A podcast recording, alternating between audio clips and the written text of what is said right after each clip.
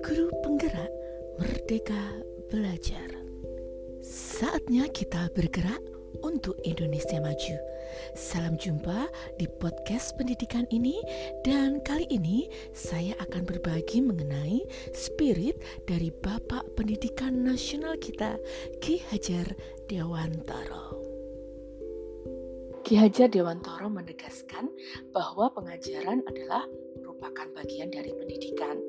Pendidikan sendiri sebenarnya adalah tuntunan, artinya hidup dan tumbuh kembang anak itu di luar kehendak atau kemampuan kita. Anak atau murid membawa atau memiliki kodrat mereka sendiri atau di dalam istilah sekarang kita mengatakan potensi lahir batin mereka. Hanya dengan kita selaku pendidik mau menghormati kodrati murid kita, kita akan dapat menjalankan panggilan menuntun murid kita dengan baik dalam rangka memperbaiki lakunya sehingga lahir budaya-budaya yang baik dari laku yang baik. Laku yang baik akan mendominasi kodrati yang mungkin kurang baik. Di sinilah konsep merdeka belajar menjadi relevan. Merdeka namun tetap berbudaya.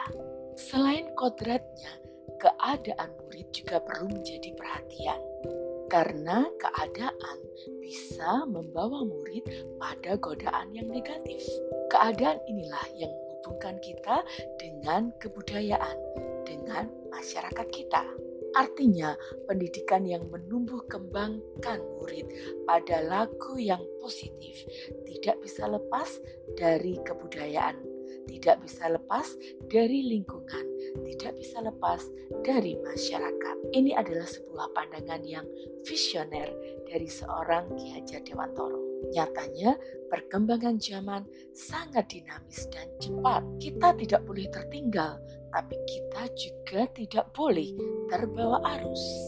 Kuncinya berimbang dan bijaksana. Maka proses pembelajaran yang berangkat dari filosofi Ki Hajar Dewantoro harus memperhatikan kodrati dan keadaan murid, pengembangan materi, cara belajar, pendekatan belajar, dan lain-lain.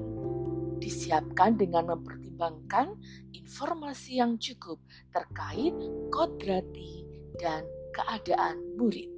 Pada dasarnya pembelajaran yang memperhatikan latar belakang kodrati dan keadaan murid sudah saya lakukan dan pada kenyataannya semakin hari semakin ke sini semakin besar kebutuhan murid untuk diperhatikan dengan keunikan mereka.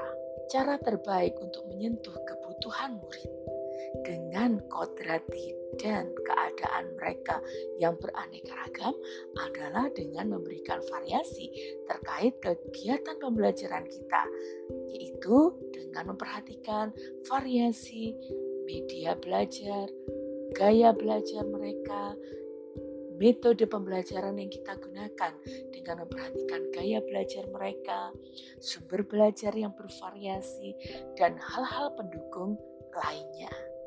Dari yang telah saya lakukan, mengacu pada refleksi pendalaman filosofi dari pendidikan Ki Hajar Dewantoro, dan saya hubungkan dari apa yang sudah saya lakukan, maka saya masih merasa perlu untuk memperdalam bagaimana kita bisa mengenal kodrati dan keadaan murid sebagai tahap atau starting point awal kita untuk melakukan pembelajaran.